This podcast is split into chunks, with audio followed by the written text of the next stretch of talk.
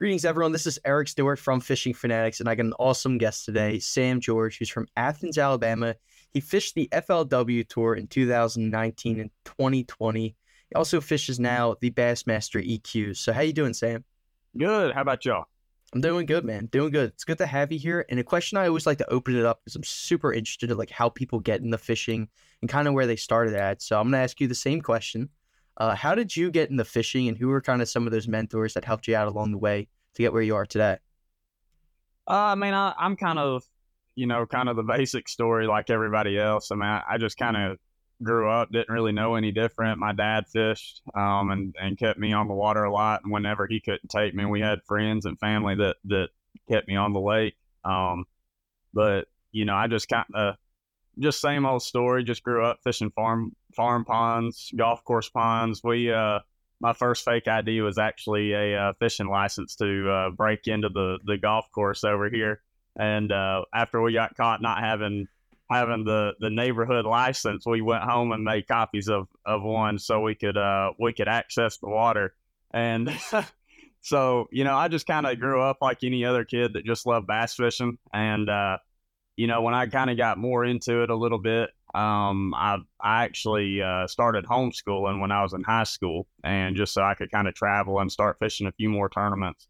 Um, that and also we have a big farm, so it just kind of made sense to to do that to have the free time. So whenever I didn't have you know like my dad or anything to take me fishing, uh, we had friends that you know were self employed and stuff, and so they would get their work done, and I would get my school work done for the day and then we'd go to the water. So um, I was really fortunate to kind of grow up in a in a scenario where you know I had a lot of people to make sure that I was always on the water, not getting into any trouble. Um, but yeah, that's that's about it. Um, just kind of you know had some really good uh, good guys to kind of you know get me in the industry, um, business wise and just fishing wise. Um, so I was uh, I was real fortunate just to kind of have the right crowd around me. Yeah, Sam. Um, excuse me. From being from Pens, uh, from PA and like out by the Philadelphia area, I've never fished farm ponds, and that sounds like something that there's probably some decent sized bass in those farm ponds. Oh yeah, those are uh, those right? are the holy grails usually. That's kind of that's why we ran the risk of getting in trouble when we were about twelve or thirteen, having some fake IDs to be in a neighborhood. I mean, there are golf course ponds, and we've I wish I knew how many 35 to 40 pound stringers we've caught out of them, them places. I mean, we, I can remember the, the most incredible year of fishing we ever saw on one of them. I was probably, I'm going to say probably about 10 or 12 years old. And I can remember uh, when a swim bait first started becoming a thing. And uh, I remember Yum had come out with the money minnow. And I, I remember seeing Bill Dance catch him on a money minnow on, on one episode. And I, I remember we were at the tackle store here, and uh, you know, I, I had like a little twenty dollar budget or whatever my my mom had given me for chores, you know. And I remember seeing those money minnows on the uh, on the wall, and I bought some. And I can remember to this day going to that golf course pond, and like everything you swung the bat on was six or eight pounds. I mean, they were giants. And uh, so yeah, it it was uh, it was cool growing up in an area, you know, where you could just kind of bounce around you know, little private places and, and just kind of learn skills of bass fishing. So we were we were fortunate to have several options for that. That's funny too, because that's down in Alabama, right? And you're not too far away from like Guntersville and then uh, the Tennessee River down there. So when you were growing up, did you ever fish those big bodies of water, or was it just kind of jumping around to those different like um, ponds and different like farm ponds and golf course ponds? Oh yeah, I, I fished all of those as well, but you know it when I was uh, when I was younger, obviously we couldn't just drive and you know drive to the lake. So it was kind of whoever's mom was was able to drop us off somewhere. That's where we got dropped off at. Um, but but no, when I when I got into it more like you know tournament fishing wise and started fishing a lot of club stuff when I was I don't know 13, 14 years old. Um, I mean almost every trail here went to you know different lakes. We had Guntersville, Wheeler were probably the two bigger ones. We would go to Wilson a lot, which is kind of a, a sleeper on the Tennessee River. You don't really hear about it much just because we don't have big events there. Um, and then Pickwick was one, Smith Lake is one. Um, but like, you know, just being young, we couldn't just show up at any of those all the time. So, um, but when I got into to tournament fishing, um, obviously, you know, I started spending more and more time on those bodies of water just because they're really diverse. You see, you can, you know, look at, at guys that move here from all over the country, um, like California and out west. Everybody, or at least used to, you know, the deal was is everybody that wanted to be a bass fisherman would pack up and move to this area. And uh, you know, you look at Justin Lucas, Aaron Martens, like whenever they all decided they were going to fish professionally, they moved to this area because this area has so much diversity. We have deep and clear, we have shallow grass. Uh, you know, we Wheeler here used to be just a mud hole. So, you know, it it kind of we have so many uh, diverse fisheries in just a small area. Um, it was it was pretty beneficial growing up, you know, fishing those different bodies of water. Yeah, that's got to help your game out a lot too, especially when you travel these different places like Florida and New York, and it's just completely different fishing, right, from Florida to New York. And mm-hmm. you grow up in a in a place where you can kind of test out those different um, tactics on your home body of water. That's got to be real nice. Yeah, absolutely for sure. It. I've had a lot of scenarios, you know, traveling all over the country where you kind of look back on a deal that you know you learned, you know, seven, eight, even ten years ago, just from something pretty simple. It may just be a, a particular day that you had to make an adjustment, um, but or even just something as simple as having confidence in a in a lure or a technique um, that that you you know had a similar situation with. Business owners and marketing professionals in the Philly area, Bad Rhino takes the overwhelm out of digital marketing. With tailored digital marketing services, from social media management to SEO and PPC advertising, our expert team navigates the complexities of the digital ad space for your business. Let Bad Rhino lead you to success. Visit badrhinoinc.com and let's take your business to new heights. Bad Rhino, we do digital marketing so you don't have to. So let's jump into a couple weeks ago, and it's a this is a tournament that I've been talking about a little bit on this podcast just because crazy bags, crazy numbers. And also had uh, the guy who won it, Luke Palmer, on too a couple episodes ago in season one. But you had you also had a great showing at Wheeler Lake. Um, going into the last day, believe you were in the lead and ended up finishing in fourth. Um, so can you just walk me through a little bit about that tournament, like from day one, day two, day three, and then kind of what you were experiencing during that last day, what happened, and then um, kind of like, are you happy with it, or did you really want to take home that win? Yeah, you know, I'm I was I'm happy with it. I, I haven't lost any sleep over it. Um, you know, all I asked for going into that tournament, you know, I really just wanted to make the cut and have a shot to win. And uh, you know, the weather it was really frustrating because I knew the weather wasn't right for what I was needing to do to have a shot to win, but like I didn't really have much of a choice and tried to, you know, basically just had to force it. And, uh, you know, day one um, was basically perfect scenario weather wise. Um, it was slick, hot, sunny, no no wind. You know, relatively tough conditions. Um, but I had two different deals going on. I had a shad spawn in the morning up on some shallow bars, and then um, I also had a second or a kind of a plan C, I guess, of swimming a jig uh, and flipping. And and the first day it just kind of worked out perfect scenario. Um, I caught one or two good ones really early on a shad spawn first thing in the morning, and then uh, I caught a big one flipping.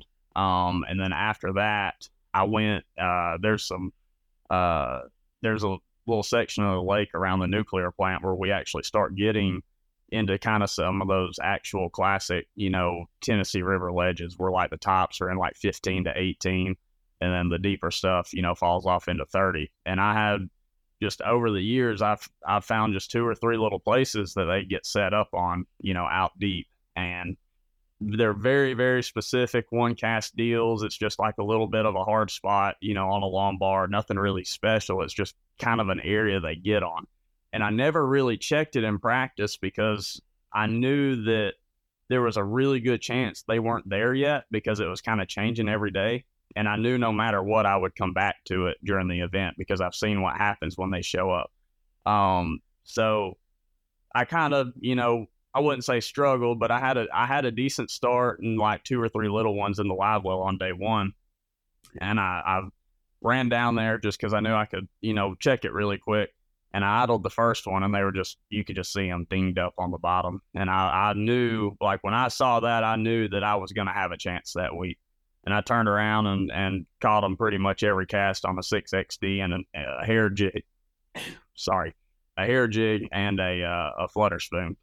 Um, so whenever day two rolled around, I kind of knew it was going to get tougher simply because I had the perfect conditions on day one, but day two, I was starting to get, you know, kind of some of that cloudy, rainy wind.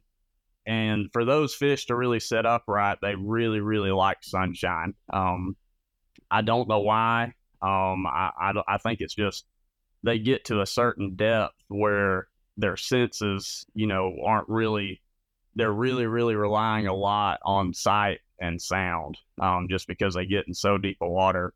Like they, they just really struggle to find a bait under really cloudy and rainy conditions, just because it's like somebody flipped a light switch. You know, it's just so dark.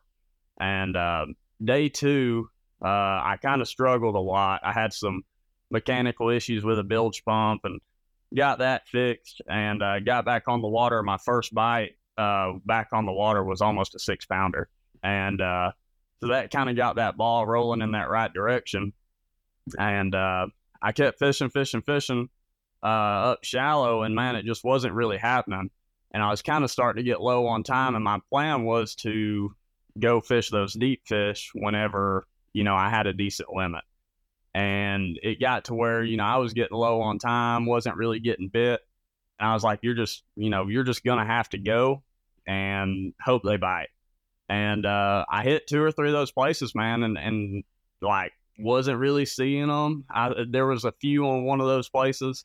Um, I could see them, but they weren't set up right, wouldn't bite. And after about the third place I hit, I was like, man, this is like, this might be bad. And um, luckily, when I was running back, I pulled over onto the first place I hit because I could see some, they just wouldn't bite. I pulled in there and uh, you know, like my second cast, I caught one and that got the school to fire. And I caught them every single cast for about 10 minutes and called all the way up. I went from 11 pounds to almost 20 in like 10 minutes. And uh, so I knew I'd kind of got a little lucky because it was pretty bad conditions for that to happen, but it did. And that was kind of where I was like, you know, okay, maybe this this may end up working out. You know, it kind of gave me a little confidence that those fish were still willing to bite if I timed it right under those conditions, just because I knew that was going to happen on day three. So day two, you know, comes and goes, and we're in the lead. And you know, I looked at that weather on day three, and I was like, you know, it is not ideal conditions but I've burned I've burned all my shallow fish. I've burned my shad spawn fish. Like I have nothing else that I feel like I can catch 18 to 19 pounds, which is turned out it is exactly what I needed. And uh, you know, I just kind of basically forced it. Um, I don't really regret it. Uh, I went shallow and I swam a jig a little bit. The water had fallen. Um, and I caught I caught several fish, but they were mostly small. I mean, I, I really lost my quality up shallow. So when about nine or ten o'clock rolled around, it was kind of the same scenario. Like I knew I was just gonna have to commit to that deep deal and and make it work. And you know, I I don't really regret it because it it almost worked out. And I uh I kind of struggled a little bit at first and it was raining, pouring sideways, and we literally had like five minutes of sunshine. And I got the school to fire, and I caught three big ones. And then the sunshine went right back away, and the rain started, and then we had to go to weigh in. So like I had 15 pounds with two little bitty ones, and I mean, if you give me, I really feel like if you had given me 10 minutes of sunshine, I'd have got one more bite and been really, really close. And so like I don't really regret anything, and I've slept great at night because, like, at the end of the day, I put myself in a position where I was just one bite away, and that bite just never happened. And, you know, if you put yourself in those situations enough, you're eventually going to get that last bite you need. And, you know, I fished clean all week. I never lost anything that would have helped. Um, so I mean, that's that's really all you can ask for. And at the end of the day, you know, it was still a solid tournament, and we've got a lot of fishing left throughout the year. So points wise, you know, we made up a lot of ground. So it's kind of hard to complain. I, I would have liked to win, but you know, at the end of the day, like when you're meant to win, you're going to have stuff that happens that that you know you can't stop. And you know, we had some lucky stuff happen, but you know, we were still just one or two bites short. And at the end of the day, mm-hmm. you know, I'm all right with that. No, that's fair. It sounds like something that like you you can't control it, right? Mm-hmm. You can only control what you can control. Being at the spot where putting the right bait in front of them, and if they bite, they bite. If they don't, they don't. And you know, you hit on a point there that hits home for me because I've lost a ton of fish, whether whether it be you know a bass or you know sometimes I lose sleep at night, losing a couple muskies too, and I'll just like sit there just with my eyes wide open. How how difficult is it when you're in a tournament like that? You lose a fish that could be either getting you into the cut or could move you up significant amount to get more points. Like how difficult is that when you actually lose a fish? You're like, man, if I just if I just did this differently, I could get that fish in the boat and do this. Like how how hard is that? Because that's gotta suck. Oh yeah, I've I've got a list of them. Uh, I've got a list of life changing bass that that I think about all the time. But but you know, it, it's still one of those. Everybody loses them. I mean, even and that's just part of that meant to be deal. Like for example, uh, at Lay Lake, um, when uh, Will Davis Jr. won, you know, he won by an ounce or two ounces, three ounces, whatever it was. Uh, Brandon Palaniuk had a dead fish that last day. And so there's two sides to that story, you know, and Palaniuk's the one that actually told me this on the on the dock is, you know, it's easy to get really frustrated like, you know, I should have checked my fish, whatever, but like how his fish died, it got a cull tag caught like basically pinned between his recirculation pump and the live well wall, and the fish couldn't move or breathe and ended up dying. And that cost him four ounces, which cost him the tournament.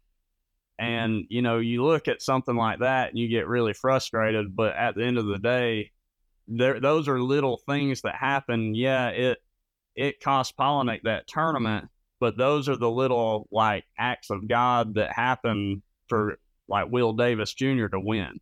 You know, so his side of the story is magical. Like it's meant to be. It's it's you know, like the right stuff happens and lines up to where you win. And then you look at Palaniuk's side of the story, and it's kind of crushing, you know. But and Palaniuk told this story not in a bad way, but like just a, an example of you know when it's your time to win something, you can't stop it. And um, and vice versa. If you're not meant to win, you're not going to win, no matter how bad you try, want to. Um, but you know, I try to look at those scenarios, especially with like lost fish. Um, that's something that that really, really keeps me awake at night sometimes. Um, but like at Eufaula this year, my I had a good, uh, a pretty decent first day, and the second day, my first bite of the day, my first cast was almost like a seven pounder and I lost it. It's jumped a hundred times out there on a crankbait and gets all the way to the boat and just like goes under the boat and just pulls off. And it was like a kick in the throat. And uh, you know, it was re- it was a really hard pill to swallow because you know that was like the one that if you give me that bite, I felt like I could just catch four keepers and I'd be fine. And uh, but that was kind of crushing. But then I in my head, I had to say, okay, you know, ignore that bite happened, but you know that bite is telling you that these fish are still here. There's big ones here. Like if she's here, there's more here, and that's something I used to struggle with with losing fish. But at the end of the day, like even if you lose a good one or two, those fish are telling you that you're around the right ones, and that's something that you just kind of have to like block it off in your head. Like let that bite teach you something, but also pretend it never happened. Like, you know, just act like you never even saw that fish, but just rest assured that that, that fish is telling you you're doing the right deal. Um, so that's something that I, I struggle with and still struggle with. I mean, that's something that I think everybody struggles with. Um, But sometimes, man, at the end of the day, you just lose them. Uh, there's you can have the best rod, line, hooks, as long as you're controlling it to your extent. As long as you're not just you know pulling out rusty treble hooks in a on a crankbait and winging it around and losing them. If you've done everything you can do on your end to to prevent losing one and make sure you put that fish in the boat, if they still come off, I mean, it just is what it is. You're just going to lose them sometimes, but it sucks. I mean, I don't like it, but it is what it is. That's the truth, and it's funny because I talked to uh, Mark Menendez a little bit about this, and he was like, "Man, the the tournaments I won, it was it's a weird feeling, but like he would be he would say, uh, Eric, I would go into the tournament knowing I would win. I'd be able to tell you that I win that tournament. I don't know what he's he couldn't explain it. He'd be like, I don't know what it is, but I would just have that feeling. Be like, everything's lining up, the stars are mm-hmm. aligning, and this is going to be the one I win. And I don't know why, but this is it. So it's it's interesting, like this this kind of acts of God, where it might suck for someone else, but then the other person's like, oh, this is like this is just meant to be, right? Yeah. And it's crazy to see kind of the ebbs and flows of it. And I, the next question I have for you here it revolves around the Bassmaster EQ and the new um the new format that they have, and something that I've been looking into a little bit. I don't fully understand it, so if you could just take a little bit of time here, and just explain it um for me and the listeners too of what that new format kind of looks like and changes from last year in 2022. Yeah, so um for you, I mean they've kind of changed every about every two years or so, you kind of see a format change. Um, but the most recent one, uh, and I was a big advocate for this, uh, is the the EQ system, which basically now, so we, and I don't know how many divisions. I think we still have three divisions, but used to we had three divisions of tournaments. So there would be there would be three divisions with three events, so nine events total, and they would take three guys to the elite series, the top three in points from each division, and plus three overall. So they would take 12 total. Did I do that math right? Yeah. So, yeah. Um, so basically, you had uh you had a chance in each division, and then if you fished all nine, they took three guys as well. The top three for for the guys that fished all all nine tournaments for the year. Um, now, this year is the first year that they're doing it, um, and I think it's going to work out really well in the long run and be very beneficial to kind of everybody. Um, where instead of taking anybody from any individual division, there you have to fish all of them, and they're taking nine total, like the top nine guys in points. Um, and there's really a few things that that that does, in my opinion. Um, number one is they have a serious issue or have had a serious issue of guys that you know they'll sh- they would show up fish uh fish one division of opens and qualify their first year um and you know not taking it away from some of those guys but there would be scenarios where there would be two of those tournaments would be basically on their home bodies of water and then the third one they would kind of squeak by and then all of a sudden they're like thrown to the sharks in the elite series and they would fish four or five events and then drop out and then that affects the whole payout for everybody um, whenever you would lose a boat like that. So with with guys not being kind of financially prepared or really just on the water prepared it would kind of hurt everybody including themselves but also the other elite anglers because those guys would would, you know, they wouldn't come back for the year or, you know, drop out with two events left and it would shake up the whole payout for everybody. Um, so you had that. And then uh, also just the simple fact that they're trying to get, you know, to where they have the best of the best of the best. And, and over the course of an entire season, th- those guys in that top nine, I mean, there's so much diversity you face throughout the year, different bodies of water. I mean, the guys that that are in that top nine, I mean, they're going to do very, very well on the Elite Series, and they're they know what it's going to take financially because you've traveled the country for nine events, which is basically what an Elite Series season is. So you know financially what it is. You've had a whole year uh, sponsor wires or sponsor wise to gain more exposure. They've been really, really pushing the EQ coverage now. Um, so you know, it's it. I think long term, it's going to be very, very beneficial for everybody. Um, I think that you know, as an angler, uh, what I like about it is it. I wouldn't say it gives you room to have a bad event, but it gives you room to, you know, kind of have a mediocre tournament. Like a, you can have a, a 75th or like an 80th place finish and recover that. Um, on three spots, I mean, especially in a single division, if you finished really below about 25th or 30th, you were done. I mean, period, end of story. Like, you know, seven, eight years ago, it wasn't as competitive and you could recover that.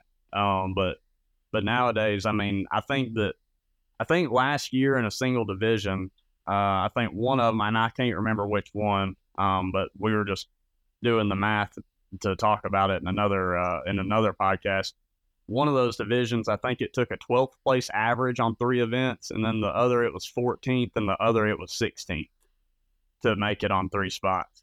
And dude, that is absolutely blasting them against 225 boats all the time. I mean, you're dealing with locals, pros, like just the numbers are just so stacked against you. Like if you have a, if your trolling motor battery dies at 12 o'clock, like your season's over um, and and that stuff happens. And uh, I mean, you know, it, it's your whole season shouldn't be dictated on a bad five minutes during the day, and that that's just so hard to that's so hard to comprehend and and recover that on only three spots. So I think them doing this all nine or all tournaments and take the top nine, I think you're going to see the guys that that really, really deserve, you know, a shot in the Elite Series, I think you're going to see them rise to the top and, you know, definitely earn their spot and do very, very, very well when they get there. Definitely. And it sounds like, you know, the anglers would be more set up to to take on the Elite Series when they are traveling all over the place, when they do have to compete in all nine opens too. So that's awesome. I appreciate you kind of taking the time and explaining that to me a little bit because I was a little confused when I was reading about it but um, I think that'll help out a lot. So, Sam, we wrap this up here. I got actually have a ton more questions to ask you, but we are running short on time here, and um, I just wanted to give you the time to talk about your largemouth, um, your PB largemouth, your PB smallmouth, and if you want to throw your PB uh, spotted bass in there too, because I know a lot of guys like talking about that too. Feel free. Yeah. So uh, my personal best largemouth, uh, it was eleven four. I caught it down at Lake Falcon. Uh, God, when was that? It was probably 2009, 10. I mean, it's been a long time ago. Um, I caught it. I caught it on a football jig down there, though. Um, this was this was back when Falcon was like, you know, crazy good. It's still good. They just, you know, they're dealing with some low water and stuff right now. But, um, yeah, that was back when. I mean, you could go to any point and catch like 35 pounds of them. Um, but yeah, 11-4 was my my biggest largemouth I've ever caught. The biggest one I've ever caught in a in a tournament. I think it was 10. It was 10-3 or 10-4. I caught it at Lake Chickamauga in 2017. Um, I caught her sight fishing. I fished for her for like an hour, and uh, finally got the bite. Um, it was one of the craziest fish catches I'd ever had. Um, uh, smallmouth. Now the smallmouth one gets a little funny because I have an 8 3 smallmouth, but I caught it on a live shiner. so, so I, I have buddies that, that tell me all the time it doesn't count. Not I, my response is, "How many eight pound smallmouth have you caught?" but uh, but no, if you take that one away, uh, I have a seven a seven twelve that I caught actually on Wheeler Lake. Uh, probably four or five years ago. I caught it on a crankbait. Um, but the eight three is my biggest, but it was on a shiner. So if they don't want to count that, we'll do the seven pounder on Wheeler. Dude, either one is fantastic. I'll, I'll, we'll count the live shiner here. That we'll count that one for sure. Yeah, it's even worse too. I was sitting on a five gallon bucket on the front deck of my boat too when it bit with my feet in the water. That's Sawyer. True. That's awesome though. That's awesome. But uh and then uh spotted bass, I don't know if you fish for them, but spotted bass, yeah. Um I'm trying to remember. I've I've caught Uh, I've caught one or two that that I've never put a scale on that I think were like you know like well over five. But I I've had a lot of like you know high fours like you know right at like almost five pounders on Smith Lake and stuff. Um, I caught one. We had a uh, an open there years ago where we could still throw an Alabama rig in the wintertime. Um, it was like the first week of March, and I caught one. I never waited for big bass because somebody somebody had like a six pound largemouth or something. But uh, I did catch one on an Alabama rig that that I would about bet money that it was like five even to like five pound, like five two ish, somewhere in that range. You know, just like kind of right around that five pound mark. Um, but it was on an Alabama rig, so we might as well we can count it like the shiner fish if you want to count it or not.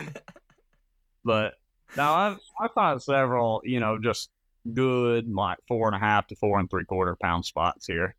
Um, this place has got them pretty good, but especially in the wintertime, we catch you know catch quite a few like really big ones. No, absolutely. They, that's some uh, that's some decent sized fish, man. All of them. I mean, all three of them. Especially that. We'll take that eight pounder smallmouth for sure. We'll take that one. Yeah, Yeah. It was fun. I thought it was. I thought it was a trash fish too. It was. I kept trying to break the line on it. And It came up and did a backflip out there. It's a pretty embarrassing story. I love it. All right, cool, Sam. Let's wrap it up here. Um, I'll give you the floor to shout out any of your social medias. Um, if you have a website too, anything like that, uh, where people can basically follow you and keep along with your story. Yeah, I use Instagram mostly. I uh, at Sam George Fishing. That's kind of the, the main one. I have a Facebook too, um, but Instagram's kind of the one I I stay on most of the time. I used to have a Twitter, but I never figured out how to use it. So I feel you. Twitter's a little weird nowadays, anyway. So Instagram, um, Sam George Fishing sounds good. I'll link that in the bio and let people kind of follow you over there and follow the story. I appreciate you spending the time jumping on this with me, and good luck with your upcoming tournaments at a couple different lakes. And um, love to have you on at towards the end of the season too, if you want to talk about kind of a recap. Do a little recap episode with you. That'd be cool. yeah, sounds good. Thanks for having me. You just listened to the Fishing Fanatics podcast with your host, Eric Stewart. Feel free to check out our other podcasts and our other interviews on our channel on Spotify, YouTube, and much more. Check out our Instagram page, TikTok, and Facebook as well.